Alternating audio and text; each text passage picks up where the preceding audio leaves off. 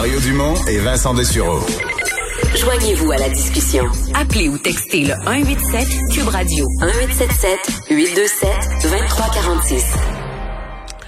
Alors, euh, Alex, euh, des euh, annonces qui viennent d'être faites par M. Trudeau, qui avait déjà eu un point de presse cet avant-midi, mais j'ai l'impression qu'il y a des choses qui sont survenues, qui se sont négociées par la suite, et on est revenu avec un communiqué qui vient de sortir en fin d'après-midi. Oui, puis ça concerne le fameux vaccin là, dont on parle depuis hier, le vaccin développé par Pfizer et BioNTech en Allemagne. 56 millions de doses supplémentaires de ce vaccin-là ont été acquéries, donc d'avance par le gouvernement Trudeau, ce fameux vaccin-là qui est efficace, dit-on, à 90 donc, ça a été confirmé là, à la fois à la presse et à Radio-Canada un peu plus tôt tout à l'heure.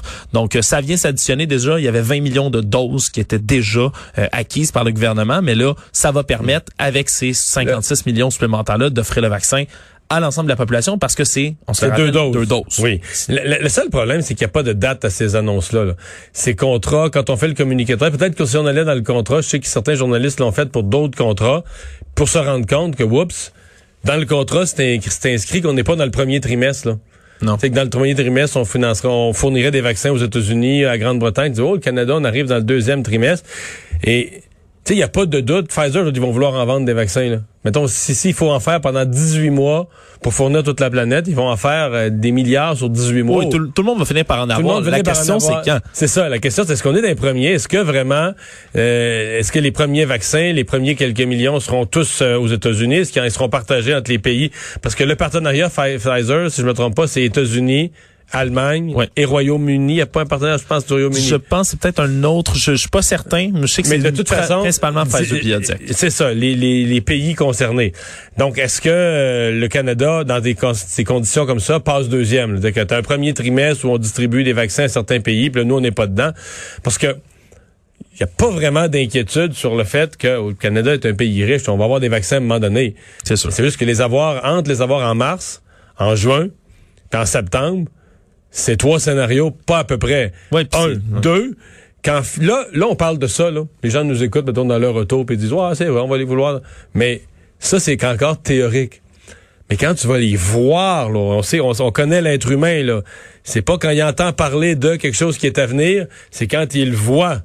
Quand il va voir à la TV que là, il y a des personnes qui sont vaccinées au Royaume-Uni, puis qu'à cause de ça, ils ont une liberté, puis qu'ils peuvent voyager davantage, ils ont plus peur d'avoir la COVID puis que là, tu dis nous autres, il n'y a pas encore un vaccin qui est rentré au Canada. Si ça devait arriver comme ça, tu vois du monde se faire vacciner à Londres, tu vois du monde se faire vacciner à New York, à Los Angeles, à Miami, puis tu dis au Canada, il n'y a pas un vaccin rentré.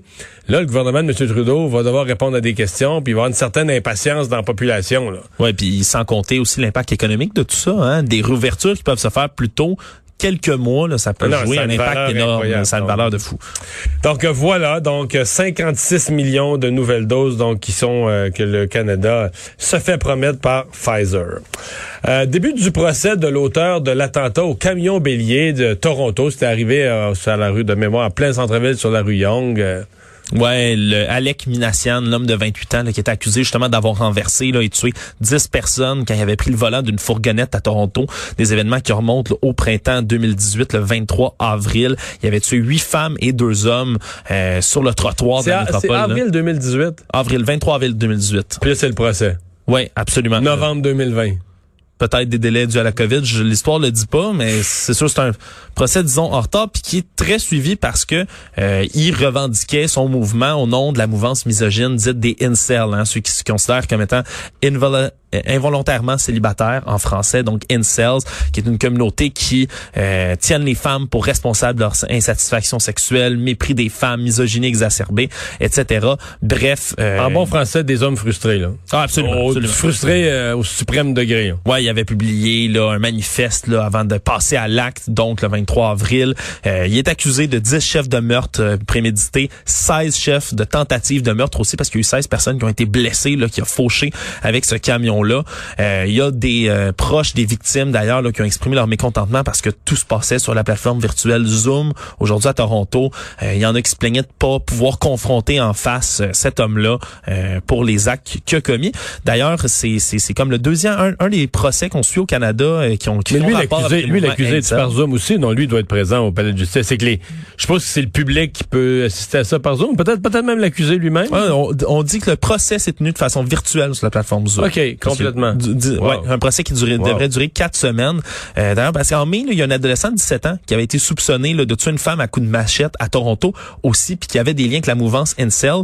Euh, puis on l'avait euh, inculpé de terrorisme en raison de son lien avec cette mouvance-là. C'était une première au Canada, mais dans le cas de M. Minassian, c'est pas, euh, il est pas accusé de terrorisme en tant que tel. C'est vraiment pour 10 meurtres prémédités, 16 tentatives.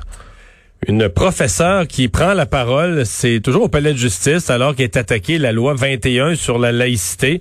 Une professeure qui se porte à la défense euh, de la loi 21. Nadia El Mabrouk, hein, qui est titulaire d'informatique théorique à l'Université de Montréal, qui, euh, elle, témoigne en faveur donc de la loi 21 qui est adoptée par le gouvernement de la CAQ l'année passée.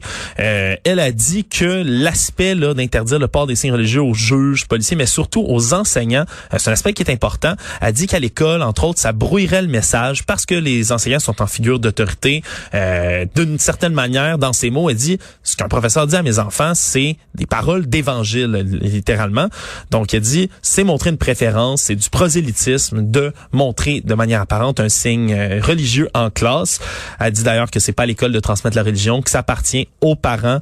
Euh, Puis donc, ça, ça poursuivait aujourd'hui là ces témoignages-là. Le procès qui est censé durer un mois, euh, donc au Palais de justice de Montréal. D'ailleurs, euh, il, y a, Frédéric Bastien qui suit ça de près, qui était candidat à la direction du, euh, Parti québécois, euh, qui raconte qu'hier, il, y, a, un témoignage assermenté qui a été présenté au procès par un père musulman. L'homme est musulman, mais favorable à la loi 21. Et lui, ce dont il se plaignait, c'est dit que son fils a eu une enseignante voilée. Donc lui, visiblement, il est un musulman, mais qui préfère que les femmes ne soient pas voilées, selon la position qu'il prend. Et ce qui le dérangeait, c'est pas tant que l'enseignante soit voilée, c'est que l'enseignante voilée donnait le cours de CR. Oui. Le cours d'enseignement sur la culture des religions. Et selon son enfant et selon le père, elle donnait un cours d'enseignement de la culture des religions, mais qui est très, très, très, très axé sur l'islam, sur la religion musulmane. Donc le père, il disait, imaginez le, le, le feeling, la réaction pour les jeunes, l'espèce de stéréotype, euh, la femme qui porte le signe religieux, donne un cours qui est censé être neutre par rapport aux religions. Déjà, elle porte un signe qui n'est pas neutre par rapport aux religions. Et euh, ce que Frédéric Bastien dénonce, j'ai pas tous les détails, je me fie à ce que Frédéric Bastien a publié, mais il dit que le juge, euh, témoignage qui apparaît d'un père très pertinent, directement dans les questions qui sont traitées par la Cour, mais que le juge fédéral Marc-André Blanchard, donc le juge de la Cour supérieure, n'a pas voulu euh, faire entendre ce, témoin. Donc, euh, on n'a pas les, arguments ou le pourquoi du juge, mais qu'on n'a pas voulu faire entendre ce témoin. Augmentation de la consommation de pornographie en confinement. Oui, une nouvelle quand même pertinente. On n'y pense pas trop souvent, mais quand même, semblerait que ah, la M. Legault ne fait jamais le point là-dessus dans son bilan de 13 heures. Non, c'est vrai. Hein, le, niveau de consommation de pornographie, ça serait bon, mais la pandémie là, qui aurait provoqué une, augmentation de la consommation donc de pornographie au cours des derniers mois, des chiffres qui montrent des changements d'habitude dans la population par rapport à tout ça. L'Université du Québec à Montréal, l'UQAM, là, qui vont offrir même un cours sur la question pour mieux comprendre le phénomène. Euh, c'est mais on se base sur quoi? On a sondé, c'est un sondage? Ouais, d'ailleurs, ça vient ça vient entre autres là, de Nicolas Lafleur, qui est le président de Pégase Productions, qui est une maison euh, de production québécoise de films 3X, euh, qui dit que, entre autres, les trois premières semaines du confinement, selon leurs chiffres, c'était très calme. Puis après trois semaines, de tout d'un coup, les consommateurs étaient au rendez-vous, des abonnements qui ont augmenté 30% sur leur site.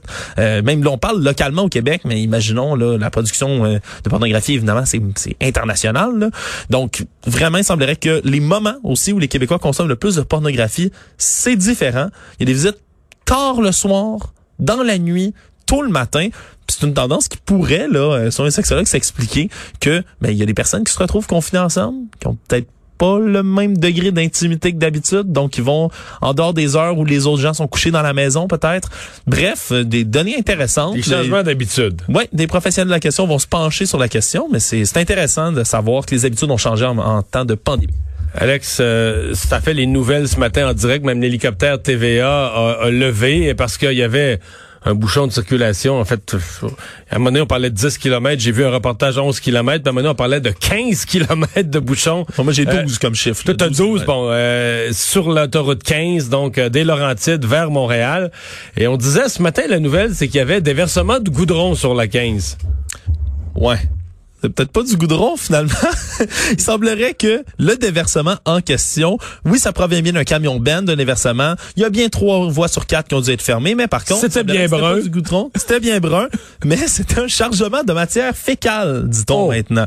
Alors, euh, le camionneur qui s'est pas apparemment pas rendu compte du tout que euh, son sa cargaison, disons-le comme ça, avait été délestée sur l'autoroute. Donc, il a poursuivi sa route, il a été retracé, il va être rencontré par les policiers et tout. Mais donc, c'est vrai, bel et bien un déversement de, de matière fécale qui a bloqué euh, euh, toutes ces toutes ces voitures ce matin, causé cet énorme bouchon d'une douzaine de kilomètres. Donc, euh, voilà. Ça- ça- Et, et là, euh, euh, finalement, on est-ce que quoi, on a, euh, on a ramassé, on a nettoyé, on a, a été- on a gratté? Ça a été nettoyé, ça a été complété vers 11 heures. Tu sais, c'est- quand même, un- ça a commencé un peu avant 6 heures du matin, donc plusieurs heures hein, de nettoyage. Mais ici, euh, on, suit- ouais, on, on comprend que si on dit matière fécale, on, les journalistes qui ont écrit les textes là-dessus ont pas utilisé l'expression fumier animal. là. C'est- Non. C'est à dessein, là. C'est que c'est pas ça. là. C'est- Ouais, pourtant c'est dans un camion Ben, je sais pas moi je, je, je- honnêtement, honnêtement, je suis pas un pro qu'on aurait, de- on aurait vidé un puisard, quelque chose comme ça, je sais pas, là. quelque chose du genre dans, sceptique mais dans un ou, camion euh, Ben, ça ça va dans un Ouais, mais Je suis pas un expert Mario, mais dans c'est plus dans un camion citerne, plus Ouais. étanche, ouais. En tout cas, dans tous les cas, ça, ça s'est renversé. À tous les cas, ça sent pas bon, cette histoire-là. C'est ça, c'est ça. Les gens sur l'autoroute devaient se dire ce matin, c'est la merde. Oui. Puis euh, on se demandera après ça pourquoi l'année prochaine faudra tondre le... sur un segment de l'autoroute 15, faudra tondre la pelouse plus souvent. Ça, ça pousse plus haut. Ça pousse donc bien. Et finalement, un cœur qui a la coine dure. Ça, c'est, écoute, une nouvelle incroyable. Il y a un, dans un hôpital californien, euh, dans l'est de Los Angeles, il y avait un hélicoptère qui transportait un cœur qui devait être transplanté. Donc, ça arrive de temps en temps, là, qu'on doit transplanter d'urgence comme ça. Mais l'hélicoptère a subi un accident. Il s'est écrasé sur le toit, donc, euh, de, de l'hôpital en question. l'hélicoptère qui transporte d'urgence l'organe à être transplanté. s'écrase sur le toit. Heureusement, là, il y a seulement le conducteur qui est blessé légèrement. Les autres à bord, tout le monde est sain et sauf. Alors là, les gens se précipitent. On passe. Puis ça a été filmé par caméra, euh, je crois, d'un d'un autre appareil, d'un hélicoptère qui devait être pas loin. C'est des images aériennes sur le toit. Donc on voit euh, le- le- les pompiers qui prennent, qui se dépêchent de prendre le précieux cœur, justement, de le tendre à quelqu'un du personnel médical, qui le prend dans ses mains, qui marche, qui se dirige euh, un peu au pas de mais il était sorti de sa boîte de- parce qu'il est dans une boîte Il généralement ouais, au- mais au il était froid. dans une espèce froid. de sac, de ce que je comprends. Là, on le voit dans ses mains. Évidemment, les images sont pas assez euh, euh, haute définition pour qu'on voit bien. Mais il prend l'espèce de sac qui contient le cœur. Il, court un peu, il trottine. Et il trébuche, Mario. Il s'écrase de tout son long. Il s'enfarge dans une plaque de métal qu'il y avait sur le toit. Et il échappe le cœur qui tombe, le boum, puis qui roule. Excuse-moi de. Non, non. Parce que là, il y a quelqu'un qui est ouvert. Il y a quelqu'un qui est ouvert puis qui attend un cœur là, sur la table d'opération. Pour vrai, là. Le colis il tombe, là, il roule. Puis là, c'est, c'est drôle parce que sur les images, il y a une personne qui s'élance pour aider la personne qui vient de tomber. Tous les autres courent vers le cœur pour le ramasser à terre. Puis je sais pas si tu connais la règle des 5 secondes, Mario, là, quand t'échappes ta nourriture à terre, puis tu t'en ramasses en bas de 5 secondes, tu souffles un peu. Dans les correct. restaurants, c'est ce qui est appliqué. même dans les plus grandes tables. Même dans Voilà, les ben, étoiles, la ouais. fameuse règle des 5 secondes semblerait que ça a été appliqué dans ce cas-ci parce que ils ont ramassé le cœur vite vite. Il semblerait que le cœur a été indemne de sa deuxième chute après donc l'accident d'hélicoptère, la chute, et il a été transplanté moins de deux heures après l'accident avec succès. Donc euh, félicitations, tout le monde est sain et sauf dans cette. Écoute, ça, c'est une personne avec son cœur, là, le transplanté. C'est sûr qu'il vit jusqu'à 110 ans. C'est fou, puis en plus il y a des histoires à raconter lui là là. Euh. Euh, c'est ça. Quand il va se faire dire, t'as le cœur solide, On va le prendre littéralement. sérieux. Hey, merci, Alex.